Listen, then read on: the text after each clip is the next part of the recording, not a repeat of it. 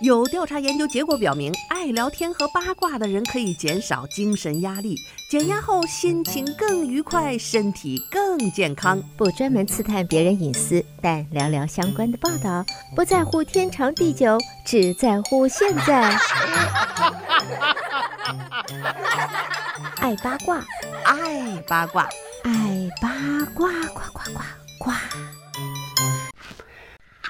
听众朋友，大家好，欢迎来到今天的爱八卦节目，我是主持人明明。想要重复收听明明的节目，欢迎登录 YouTube 频道，搜索德州中文台来收听我们现场直播以及播出过的节目。朋友们，大家好，欢迎观看明明的短视频平台，在微信视频和 YouTube 上搜索“明明在美国”，抖音、小红书和 TikTok 上面搜索“明明信箱”就可以找到我的短视频了。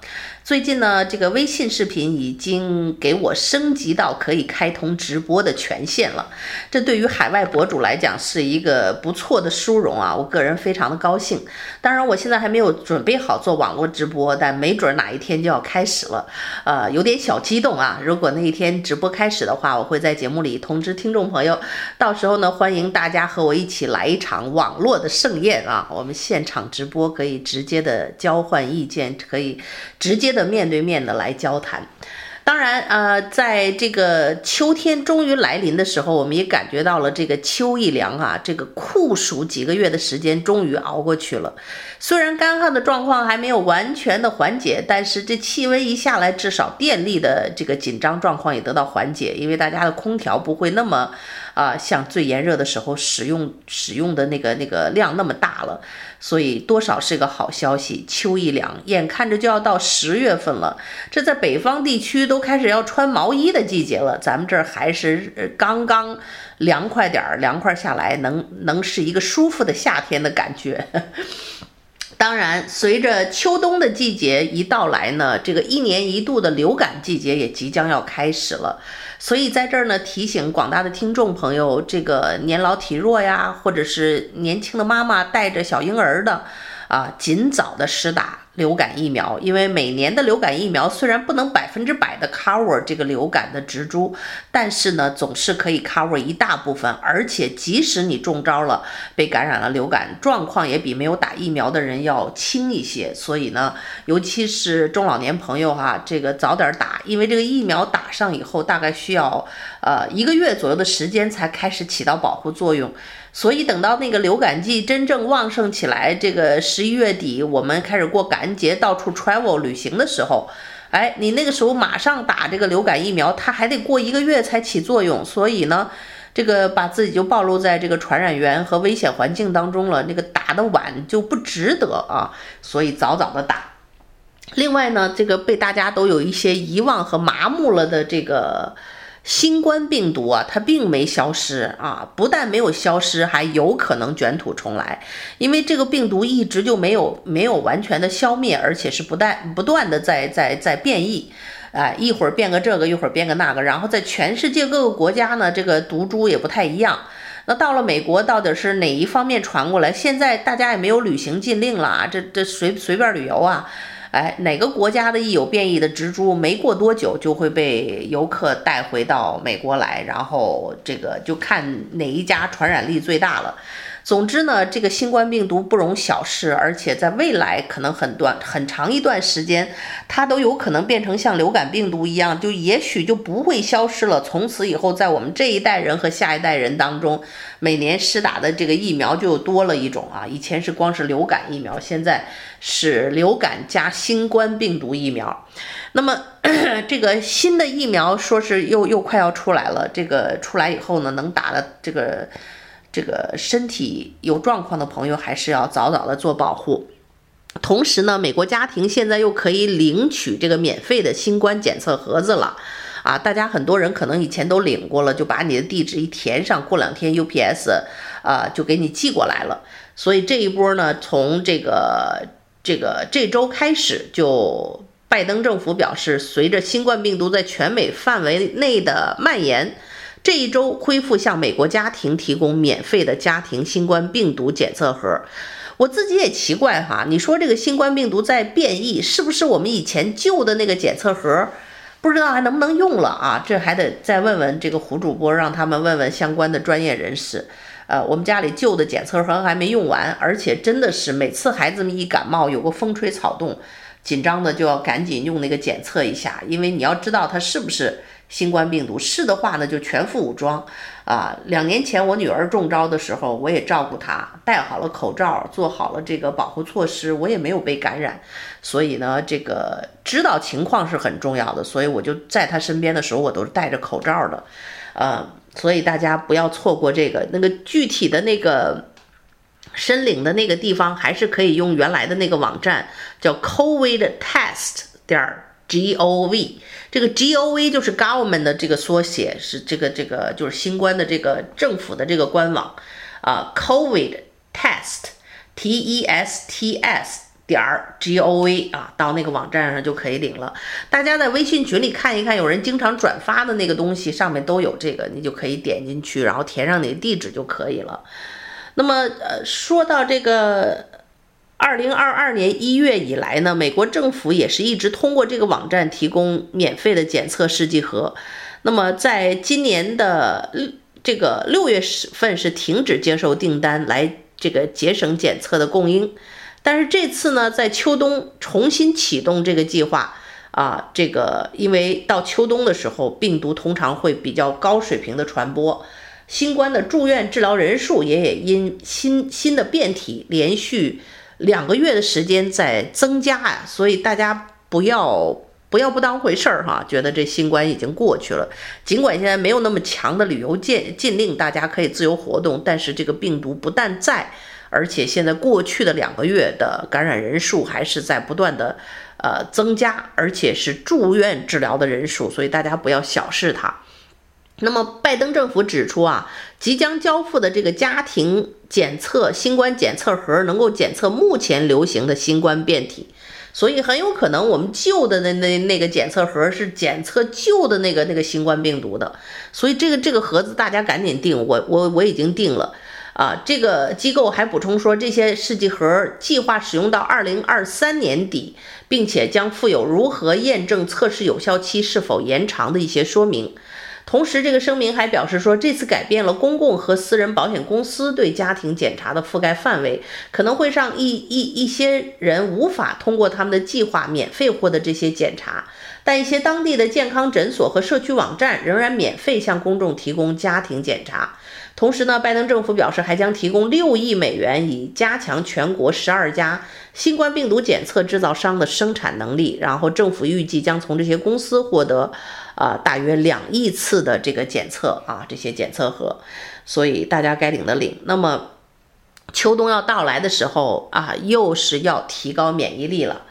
呃，都说秋燥秋燥啊，这两天我从孩子身上也特别能够发现，秋天呢是各种果实，呃，这个疯狂的这个采摘或者是说收获的季节。那这些天市面上你就会看到各种水果啊，秋天是正常呃大部分水果呃秋收的时候啊，是收获的季节，所以品种非常的多，然后包括那些呃什么比较上火的龙眼呐，呃什么各种各样的热带水果啊，现在这个运输非常好，所以我们都可以吃得到。但是在秋季，大家真的就是防止秋燥哈。虽然气温突然之间降下来了，但是呢，呃，我们整个旱情已经几个月的时间了，空气休斯顿的这个湿润度比我们以往就是往年夏天或者秋天这个时候都要干燥得多。所以像像我们在这住的人也有这样的感觉。我在休斯顿住惯了，呢一回到北京就会觉得特别的异常的干燥。然后那个干燥到你觉得嘴唇开裂呀，手上的皮肤也会这个有小小小小的这个干燥的纹啊，然后你就需要抹很多的 lotion 啊，这些这些东西。其实呢，在这个时候，我们的肺黏膜和我们的鼻腔的黏膜也同样在经历着空气湿度的变化，一些不舒适，可能你。看不到，但是你的身体能够感觉得到。就像我们在休斯顿湿润的地方待惯了，我以以前就是待了几年，现在一回北京都是干燥的非常难受。那么今年的状况就比较特殊了，因为连连续的这个几个月的这个酷暑干热，哎，没有下雨，所以现在我们整体休斯顿的湿度啊，确实是大幅的下降，也比较干燥。那好处可能会是对于呃一些呃霉菌的滋生会起到一些抑制，坏处呢就是我们的各个黏膜呀也都会感觉到干燥。除了身体啊爱美的人要多抹一些 lotion 软化以外呢，呃空气里增加一些湿度，尤其是对于有哮喘和咳嗽的人是非常有好处的。然后呃如果发现家里有孩子这些天有秋燥的状况，比较爱咳嗽。就可以把他的睡睡眠的房间放一个加湿器，然后呢，也可以多的在饮食的调补上注意一下清补，吃一些清淡的汤汤水水，煮一些这个秋梨膏啊，这都是我们华人的一些非常的应四季的一种养生的生活方式。我现在呢也人到中年，所以越来越发的开始重视这个健康，而且也发现，在我们所有同龄人当中，确实。健康的身体真的是莫大的幸运啊！保护好自己的健康，像我就可以想做什么事情，这个这个想爬山就爬山，想去深海钓鱼两天就钓鱼，也不会把腰闪了。那么，如果这些年没有这些健康的生活习惯、运动的基础，没有肌肉的保护的话，我的同龄女友。啊，搬个西瓜，搬个花盆就把腰拧了，扭了以后就就变成非常严重的状况，啊，这个床都躺不了，专门去买一个硬板儿，这个真正的木木板，我头一次看到那个放在床上躺着，真是难受啊，那跟睡地上的感觉一样。那但是呢，没有办法，当你生病的时候，这些都是不得已的办法。所以你与其在事后生了病要付出这么多惨重的代价，不如在我们健康的时候，好好的珍惜自己今天拥有的健康，去健身，去锻炼，去保留 保有一些肌肉，去这些肌肉和筋腱就可以保护我们的这个骨骼，免受这个过多的伤害，也不会摔个跟头就马上骨折这么这么这么容易。所以呢，这些天在新冠病毒的威胁，秋冬。呃，流感也会即将要到来的时候，大家没有别的，提高免疫力，吃的营养又健康。呃，这个我这些天也是特意把自己的家里的食谱，就像我跟听众朋友交代的那样，自己也拉个清单。呃，因为家族里面曾经有老爷呀、或者是家族里有有一些有癌症病人，所以，呃，像我的这个家族基因里，可能在在癌症这些方面也会有一些小小的缺陷。如果你的家族就是。你的父母啊，这个爷爷奶奶、姥姥姥爷这一辈子有很多人就是是得癌症的话，就说明你家族基因里这方面缺陷比较多。那所以呢，我会特别小心，专门会特意为此买买一些就是抗癌的食物，每个星期啊，家人和我来食用，比如说紫薯啊、红薯。十字花科的蔬菜就是西兰花和这个菜花，或者是圆白菜，就是那种就十字花科的圆白菜、卷心菜，这都是我经常吃的。还有西红柿，这是我每个星期必吃的食物。然后呢，这个秋天觉得可能水喝的不够，我就会汤汤水水，会做那种哎俄罗斯人的就叫红菜汤。其实就是把西红柿呢用油煎一下，因为用油煎过的西红柿茄红素可以更好的吸收，哎，所以新鲜的西红柿煎一下，煎成这种软烂，再可以挤一点番茄酱一起用油炒，以后就很香，再加上水就变成一锅浓浓的西红柿浓汤哈。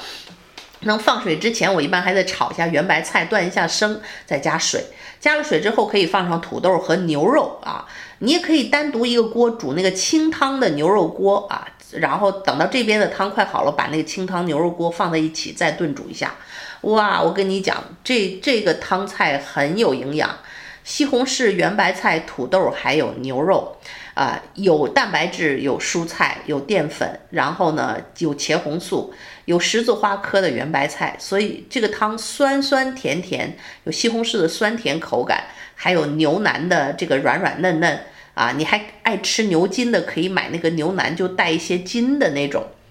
哎，里边这个胶原蛋白也是满满的，所以这个秋冬季节喝一碗这个这个叫红菜汤啊，有人是放 beets，还放那个那个什么，就是。紫色的那个那个圆白菜，或者是放甜菜根儿，那其实就是普通的圆白菜、西红柿、土豆和牛腩汤就非常好，不管叫什么名字吧，这是我经常做的一道汤菜。啊，非常的美味，而且在秋天呢，你就觉得这么一大碗的热汤啊，西红柿的这个酸酸的汤下去，又开胃，啊，又会这个滋阴润肺的感觉，这个秋冬的咳嗽啊、干燥的状况，马上就会得到很多的缓解。啊，我的孩子六岁和八岁这两天，前两天有些咳嗽，我这两天就没事儿煮一个这个冰糖雪梨呀，然后晚上给他们做做这个西红柿圆白菜牛肉汤啊。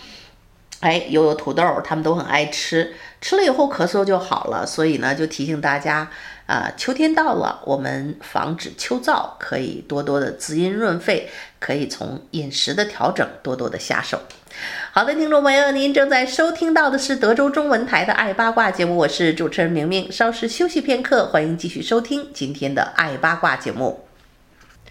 好的，听众朋友，欢迎继续收听德州中文台的《爱八卦》节目，我是主持人明明。上半段呢，跟大家分享了一下这个新冠病毒检测和免费领取的活动，这个礼拜又开始了。同时呢，也提醒大家，在秋冬季节，流感季节即将要到来了，而且呢，最近的两个月的新冠感染的住院率又有所上升，连续八个星期上升，所以提醒大家呢，注意啊，这个新冠病毒并没有完全的远离我们，时时不常。的呢还回来，而且呢到秋冬有可能会卷土重来，啊，所以这个有基础疾病的朋友、中老年朋友或者是怀孕的这个这个人呢，一定要注意提早的打好疫苗，同时呢。在我们的吃喝休息上，秋冬季节一定要注意劳逸结合，保证身体的健康。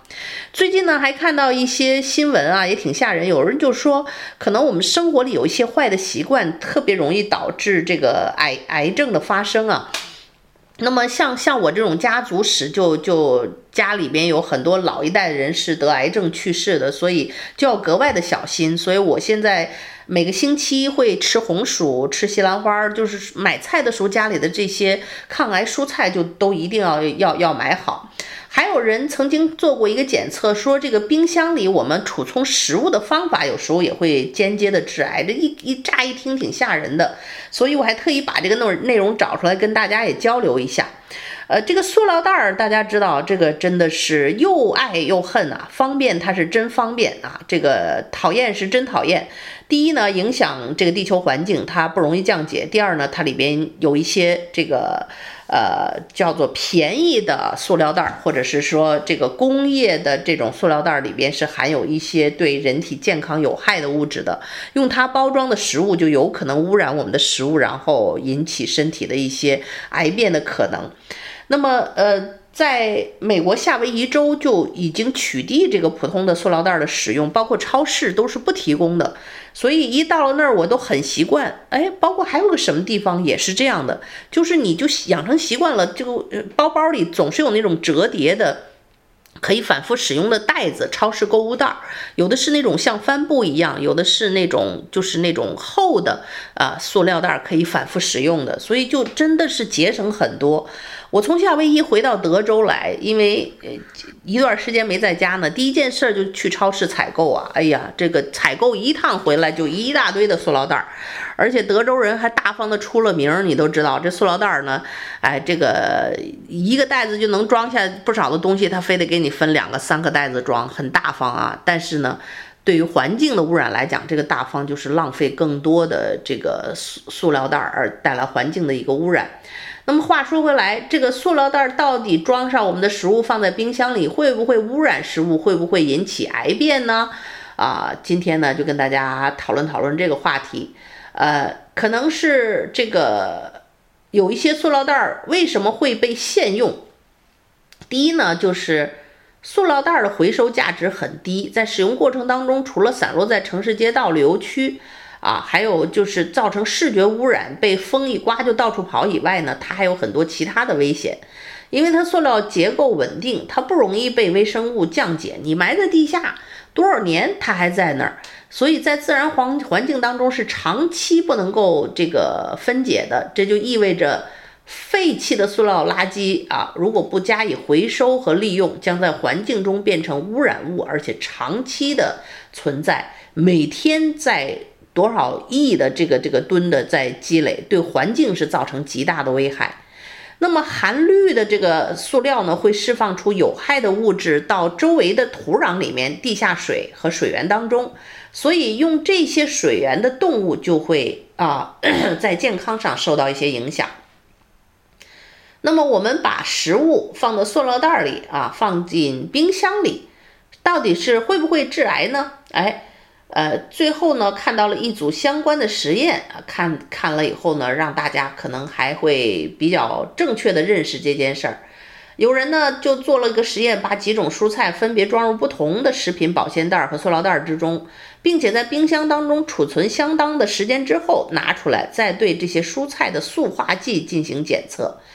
最终的结果，呃，检测结果表明呢，这几类蔬菜当中都不含有塑料当中的塑料袋当中的塑化剂。但是呢，要提醒大家，也就是说，这个实验当中所用的塑料袋都是食品级的塑料袋成分，稳定安全。但是我们生活当中很多商贩的塑料袋成本很低，来源不明啊，不正规，他们可不一定是这种啊食用级别的这个塑料袋啊，那个后果就。不不不堪设想，所以我们看来要去超市，去大超市，然后呢，不放心的回家来，就是比如你在外面小摊小贩买的，有着塑料袋装的这个菜，回来呢，把它们拆开就丢掉，放在冰箱里的时候呢，放在这个家里的这个安全的呃塑料盒，或者是这个家里安全的布袋子里、纸袋子里，再放到冰箱里，啊，这样呢就防止你这个菜。买回来以后没有马上食用，在这个有毒的塑料袋里待的时间长，然后这个塑化剂就会被食物所吸收。那当然是安全的塑料袋是不用担心的了。现在看来是没有这个安全的引号。那么还有一些塑料袋当中存在一些微微小的颗粒，还有细菌啊。如果这个塑料袋的这个来源不明或者是不安全的话啊，你把食物用这样的袋子在冰箱当中储存，会增加。啊，很多烟安全的隐患。那么当然了，冰箱里储存食物，大家一定要注意啊，注意这个这个存放的时候，很多化学品不要和食物一起放进冰箱。冰箱里就是装食物的，如果放进化学药品和食物，就很容易被污染。很多人喜欢把化妆品放进冰箱储存，这样也是非常不好的，因为化妆品里边是有含有多种化学物质，对人体健康也不利。所以不要囤东西哈，这个化妆品尤其不要囤。我们呢买一盒，它有效期两三年啊。有的人夏天太热，或者是一次买图便宜打折的时候买多了啊，怕放在外面坏了，就放在冰箱里啊，这个就会这个很有可能会释放一些呃化学物质污染食物。另外，冰箱里生食熟食物要分开储存，防止这个交叉管感染。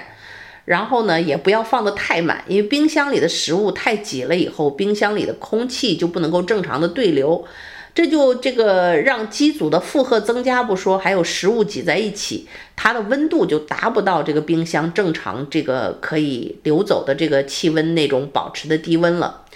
那么青菜叶子最好也不要放在冰箱，因为新鲜的蔬菜最好及时的吃啊，在冰箱里冷藏后的。呃，这个叶子很容易变质和腐烂，所以最多就一两天啊，不要存菜，尤其是这个蔬菜，可以多勤腿儿。现在超市在门口都很方便，我们家这反正是特别方便。哎，你的这个新鲜蔬菜就存在你家门口的超市里，不要都放在冰箱里啊，冰箱里不要多。这一点呢，我这两天收拾冰箱也发现了，人是定期，我发现一个月至少要。每个星期有一天是在家里就是做家务的。这个家务除了打扫卫生，其中一项就是分门别类收拾屋子。我今天上午就因为正好要找一个鱼送给这个朋友家，呃，这个野猫。我那个有，你知道大家都知道我钓鱼，总钓鱼的人总是有新鲜的鱼，所以一冻起来那个冻鱼经常就忘在那儿不吃了。其实这个冰箱里搜出来的鱼已经是有一年多的，去年。钓的鱼了啊，一些鱼块儿我就拿出来让他去喂给他们家收养的最近的院子里的小野猫。小野猫生了一群小猫崽儿，猫妈妈妈妈瘦得不得了，然后呢，他们还要出去买鱼，我说别买了，别买，我说我找一些，我冰箱里应该有，我就把去年的一些收拾，一收拾不要紧，你就发现冷冻室里，你不管多大的冷冻室，永远的是塞得满满的，然后再一看，什么过期的披萨。啊，这个冷冻食品，还有过期的去年的这个鱼，都一年了啊，都冻在那儿，就就一冻起来，你就尤其压在底层，根本就看不见。呃，不小心呢，就是你又浪费了电源，是又储存了空间，同时呢，这个食物也是浪费，吃起来也不安全。所以现在呢，我在钓鱼回来，基本上就留一块儿，那两块儿，一条两条，剩下都在这个三天之内全部送人。这样呢，就是第一，新鲜的鱼货啊，新鲜的食用，大家都可以品尝。第二呢，也不要造成食物的浪费和积压。所以呢，这个大家有空都是要清理一下自己家的冰箱。而且这个并不是食物冷冻之后就会安全啊。这个跟大家说，还有我我的父母亲一代人也是如此的。很多食物就算是在冷冻箱里冷冻超过半年啊，也是变质的。虽然没有完全的让你感觉到表面上能够闻到。坏啦、臭啦这样的一个状况，但是呢，它的这个组织营养，还有呢一些细菌都已经是不符合食用的这个安全标准了。所以为了我们的健康啊，尽量不要浪费食物，但是也不要吃这些不新鲜的食物。久而久之，对我们健康是没有好处的。那在家的时候，呃，多收拾收拾冰箱哈，这个也不要买过多的冰箱。我就没有再买另外一个多余的冰箱，因为只要买了，我就发现。你永远是装的满满，然后永远是会浪费更多的食物在里面坏掉，然后扔掉，啊，所以就一个冰箱，把里面呢尽量让它快速的流转啊，该吃的吃掉。不要作为一个储存的这个柜子。那么真正到这个自然灾害来临的时候，我在节目里也经常跟大家提醒，我们要储存一些啊防备食物。这些食物必须是那种不需要冰箱储藏的，像饼干啊、压缩饼干啊、罐头类的食品，而不是冷冻箱的食物。因为赶上天灾，大家都知道电都会断的，一断电，整个冰箱的食物都会变质的，所以这也不是一个储存的方法和地方。好吧，那就提醒到大大大家到这儿，希望大家都有一个健健康康的秋冬的日子。好了，听众朋友，由于时间的原因，今天的爱八卦就到这儿，和你说一声再见了。感谢您的收听，我们下次节目再会。